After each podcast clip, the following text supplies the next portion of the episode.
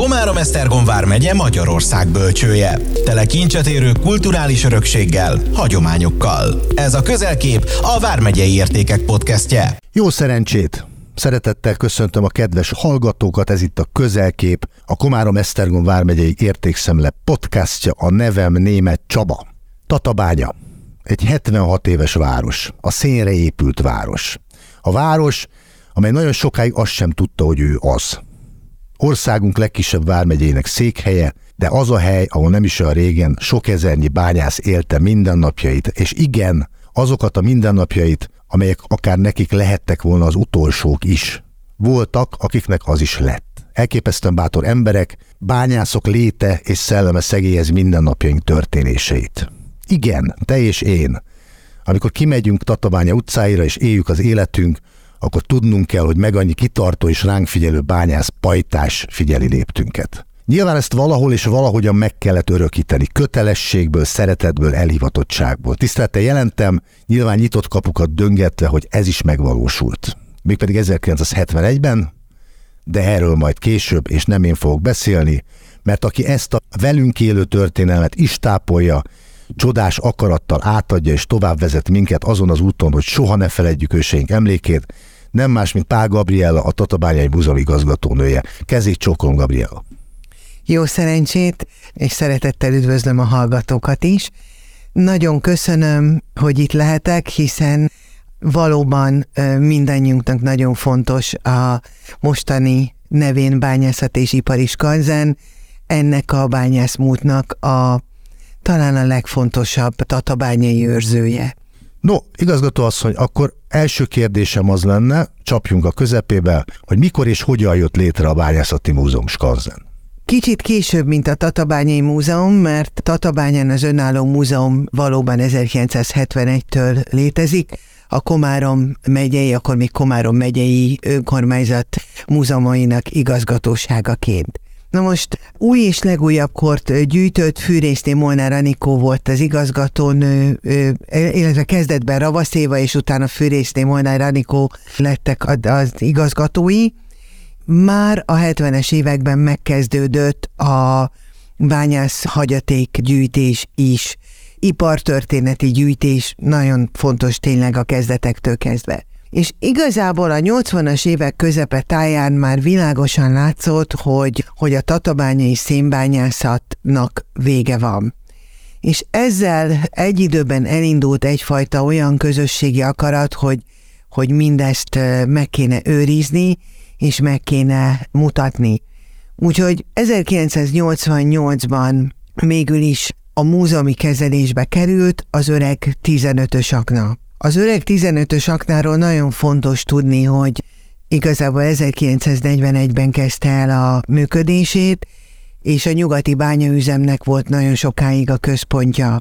Tehát egy emblematikus és fontos hely volt, és még egy dolog indokolta, hogy ez kerüljön ö, múzeumi kezelésbe, gyakorlatilag itt van a városban, vagy a város szélén Bánidán a, a műjégpálya fölött, tehát akár tömegközlekedéssel, a vonatról, vagy a város bármelyik pontjáról könnyen elérhető, tehát, hogy mondjam, turisztikai szempontból is indokolta, hogy a 15-ös akna kerüljön múzeumi kezelésbe.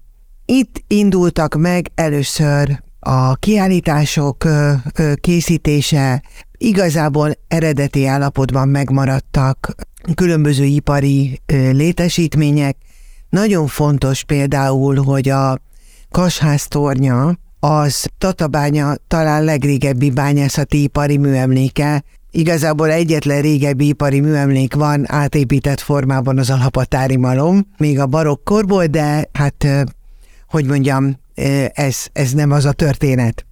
A bányászat szempontjából a 15-ös akna akna tornya a legkorábbi, hiszen ezt az, a bezárása után az egyes aknáról hozták át ide 1941-ben.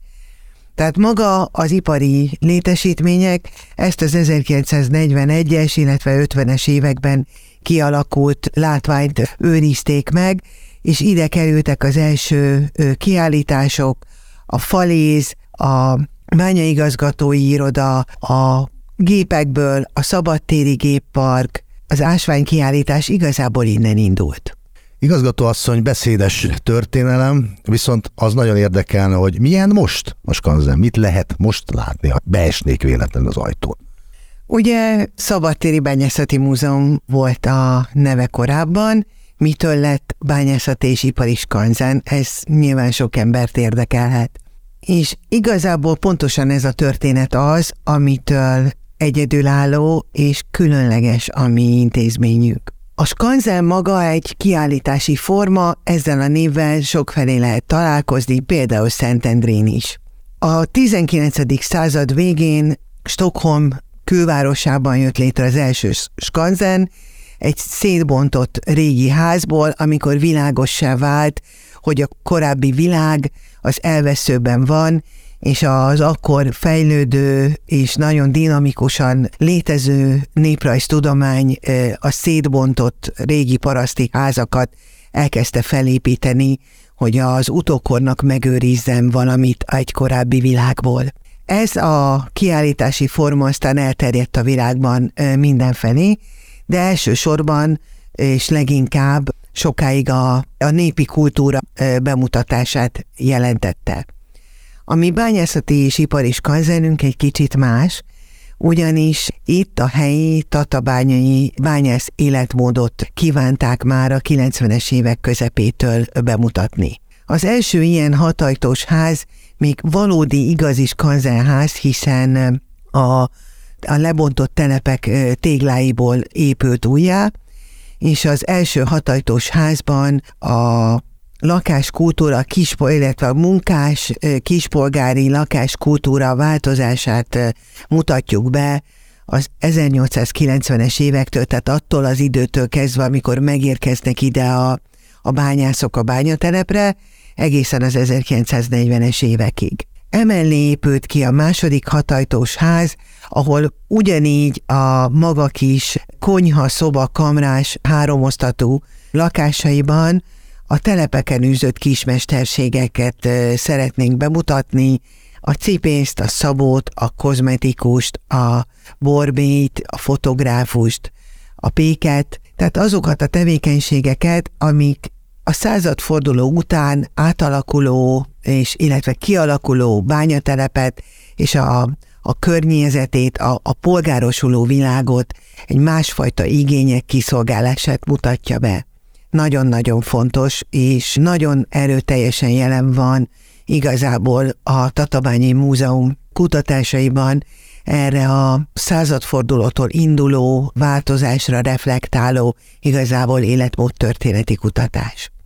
Tehát nem csak az ipartörténet, hanem az életmód történet fontos, és ez, ez itt nagyon hangsúlyosan megjelenik ezekben a kiállításokban. Mellé felépült az iskolamúzeumunk, ahol a a 20-as éveknek és a 60-as, 70-es éveknek a, az iskolájába kalauzoljuk a látogatót. Ide egy nagyon színes múzeumpedagógiai programot is sikerült kidolgozni, ez a mai napig nagyon jól működik. Ahogy fejlődött a skanzen, a kétlakásos térmesteri ház is fokozatosan hozzánk került, tehát bővült a területünk is. Itt egy bányaigazgatói lakás eh, rekonstrukciója látható, illetve most időszaki kiállító tér van benne, de van egy fantasztikus bányatérkép gyűjteményünk, és egy térképészeti látványtárat tervezünk ide.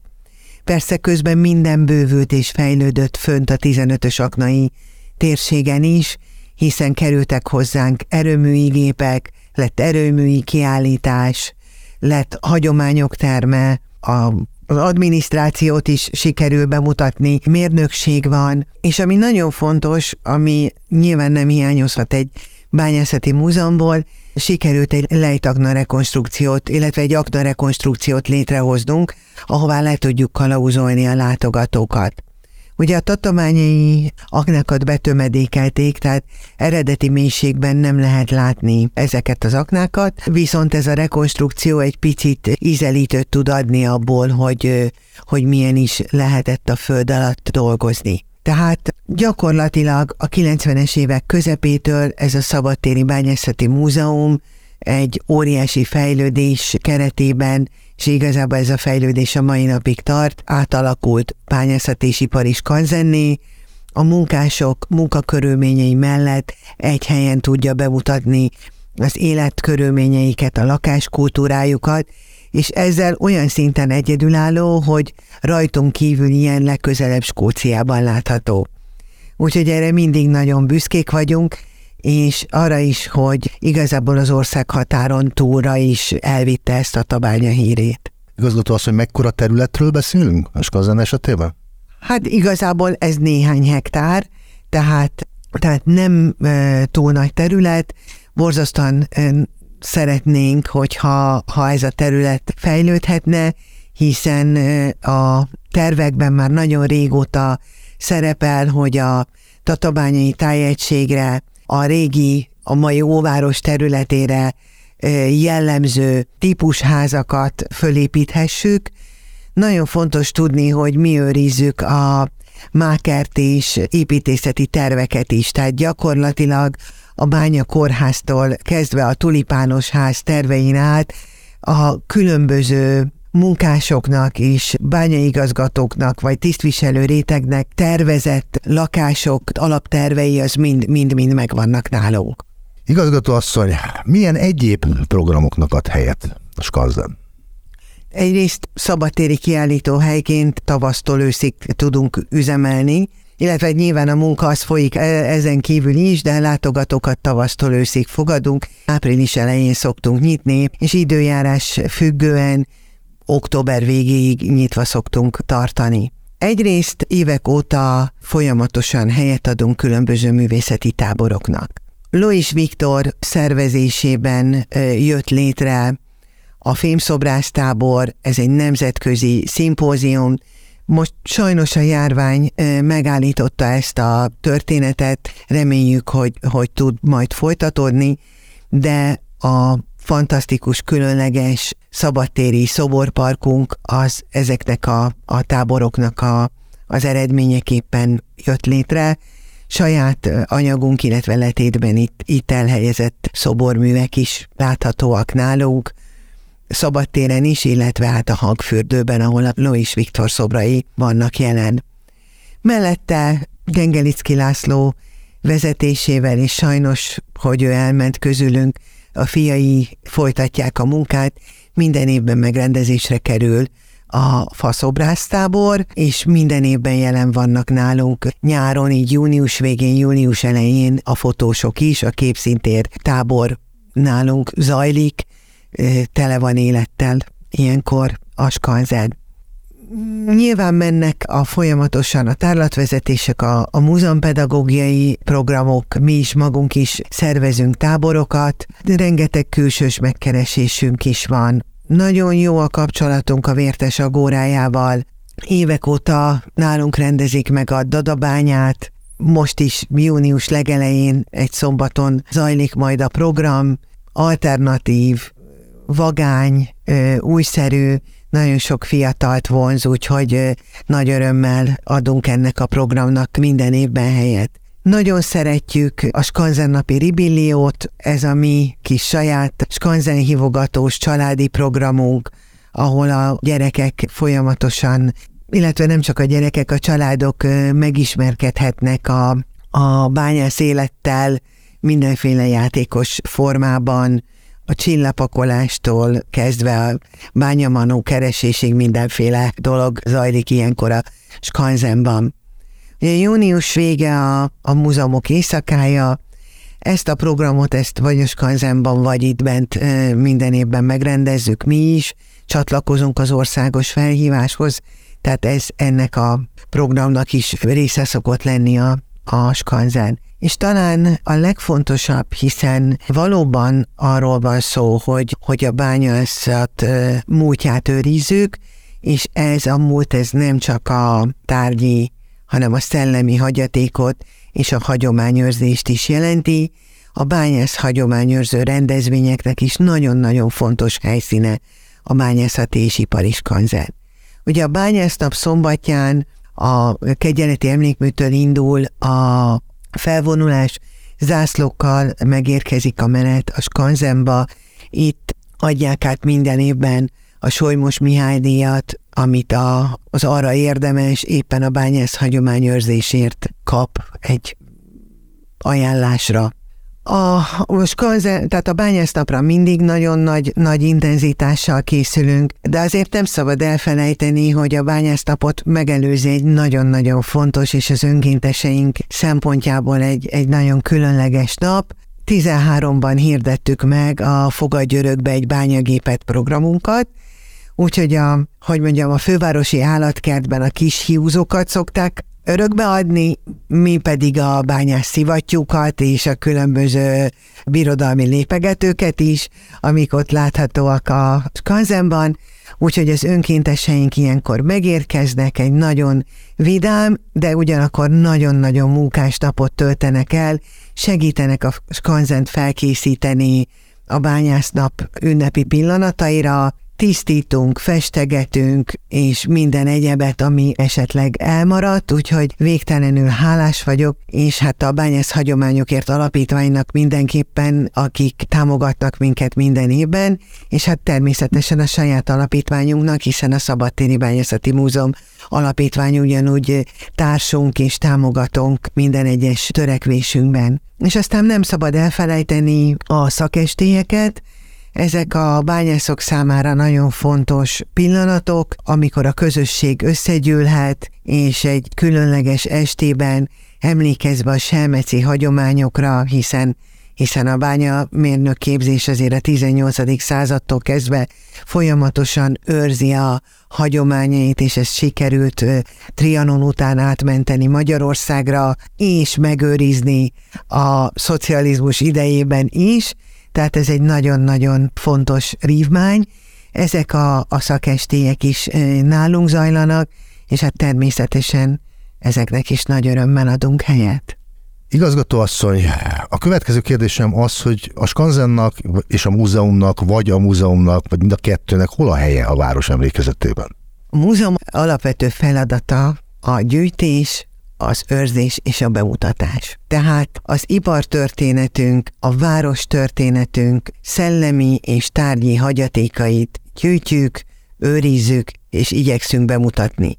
Tehát ez elsősorban, a, ha a bányászatról beszélünk, akkor a skanzen, mint bemutató hely, mellette a múzeumban a város és a környék története, kulturális értékei kerülnek mindig előtérbe és bemutatásra. A raktáraink azok, ahol őrzünk, és ahol a munkánk folyik, az pedig mind a két helyszín, itt bent az múzeumi központ az Agórában, és kint a, a Skanzenban is. Nagyon fontosnak tartom, és világosan látszik, hogy az a generáció, akiknek közvetlen emléke és kötődése van a bányászathoz, azért egyre idősebb. A fiatalok kötődése nyilván átalakul. A kamaszkorosztályt másképp és máshogyan érdemes megszólítani, hiszen látjuk, hogy, hogy ebben a változó világban az ő kultúra fogyasztási szokásaik között valljuk be, nem elsődleges a,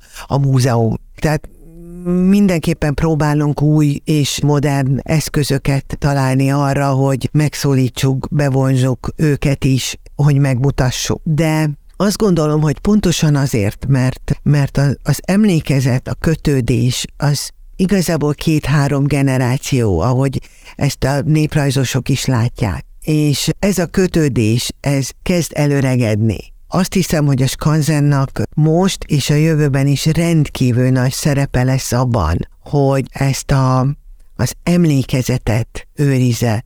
Tehát nem csak a tárgyakat, hanem az emlékeknek az őrei is szeretnénk lenni. Éppen ezért igazából már a tárgyainkat is szeretjük úgy befogadni a múzeumba, hogy az adományozónak a személyes kötődését, a személyes emlékeit is megkérjük, hogy jegyezze le, és ezekkel az emlékekkel, a kötődésekkel együtt gyűjtjük magukat a tárgyakat is. Ezt nagyon szépen összefoglalta igazgató asszony, és abszolút egyetértek önnel már amennyiben ez lényeges. Egy utolsó kérdés, tervek. Mik a tervek? Legyenek tervek. Tervek mindig vannak. Pontosan azért, mert, mert különlegesek vagyunk. Nagyon remélem, és igyekszünk folyamatosan felhívni fenntartónk Tatabánya megye jogú város figyelmét arra, hogy fontos lenne előre lépnünk, mert turisztikai értékei vannak a Skanzennak, vonzerőt jelent, és hála Istennek ismernek minket a város határán túl is, és külföldön is. Ugye korábban már említettem, nagyon reméljük, hogy hogy tudunk építeni majd még tatabányai tájegységre jellemző típusházakat, ahova raktárakat, látványtárat, kiállításokat, közösségi tereket gondolunk. Nagyon jó lenne egy régi, hagyományos bányászkocsmát létrehozni, ami akár egész évben üzemelhetne. Ott van hátul a tekepálya, ha azt helyre tudnánk hozni, egy, egy ilyen nosztalgia helyszín lehetne, egy hagyományos közösségi eh, együttlét, egy jó pofa különleges formát lehetne felidézni vele. Én igazából ebben nagyon nagy potenciált látnék. És persze nagyon szeretnénk a már meglévő kiállításainkban is megújulni, mindenféle modern eszközt igyekszünk alkalmazni. A Magyar Géniusz pályázaton az elmúlt években sikerült egy nagyobb összeget nyerni, a Skanzen kiállításainak a megújítására is, multimédiás eszközökkel, kiterjesztett valósággal szeretnénk a kasba egy, egy kas szimulációt létrehozni, ennek a munkálatai már, már zajlanak, számítógépes animációkkal bemutatni hogy a bányagépek, amiket most kint meg lehet nézni, azok hogyan dolgoztak, mi volt a szerepük, hol helyezkedtek el a, a bányaművelésben, hogy érthetőbb és elképzelhetőbb legyen a föld alatti bányamunka, hiszen igazából ez volt mindennek az alapja és ugyan ott van ez a kicsi rekonstruált bányatérség, de mégiscsak ez alapján azért nem lehet elképzelni. És hát Nyilván ezek a számítógépes eszközök is csak egy pici ízelítőt tudnak belőle adni. Azt hiszem, hogy nagyon kár, hogy nincsen már mélyművelésű bányászat, hiszen az az iszonyatosan kemény munka, azok a munkakerülmények, amiben a bányászoknak tényleg naponta dolgozni kellett, az még ezekkel az eszközökkel is bemutathatatlan. Nekem még szerencsém volt, és bezárása előtt volt módom lejutni Márkus hegyre. Végtelenül, végtelenül tisztelem a bányászokat.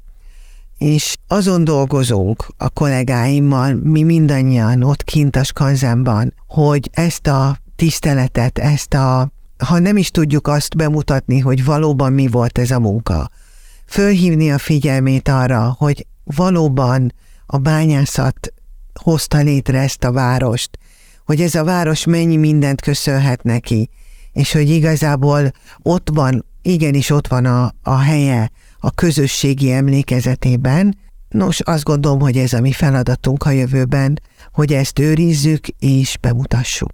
Igazgató asszony, ez méltó lezárása volt ennek az egyébként igen tartalmas beszélgetésnek, amiből megint csak sokat tanultam, remélem tanultunk. Én mindenkit kapacitálok arra, hogy minél többen látogassuk meg egyrészt a Skanzen területét és a, abban rejlő és ott levő csodákat, illetve a múzeumban is nagy-nagy szeretettel invitálom az összes létező tatabányai és nem tatabányai lakost. Pál Gabrielának, a Tatabányai Múzeum igazgatójának pedig nagyon-nagyon szépen köszönöm ezt a beszélgetést, és megköszönöm, hogy megtisztelt a jelenlétével. Köszönöm én is, várunk mindenkit szeretettel, jó szerencsét! Jó szerencsét!